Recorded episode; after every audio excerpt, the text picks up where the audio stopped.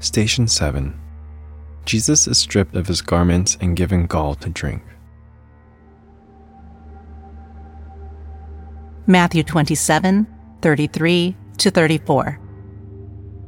They all came to a place called Golgotha. Golgotha means the place of the skull. At Golgotha, the soldiers gave Jesus wine to drink. This wine was mixed with gall.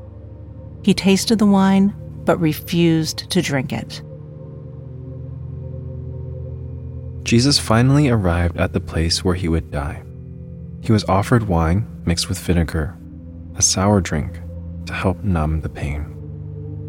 Jesus chose not to drink it. He chose to feel all the pain. On the table is a glass of wine mixed with vinegar.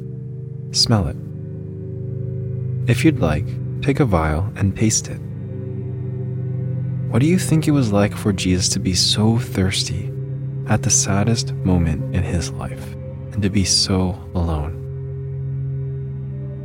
And when he was so thirsty to only be offered a sour and bitter drink, he was wrongly sentenced to death, beaten, he was tired. The soldiers took Jesus' clothes, so he was also naked in front of crowds of people. Take off your socks and shoes and think about how embarrassed and uncomfortable Jesus might have felt. What do you think it was like for Jesus to face his last hours in the world like that? Let's pray. Jesus, you were hurt and you suffered in your sacrifice for me.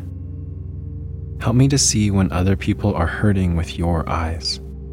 Help me to be kind to them.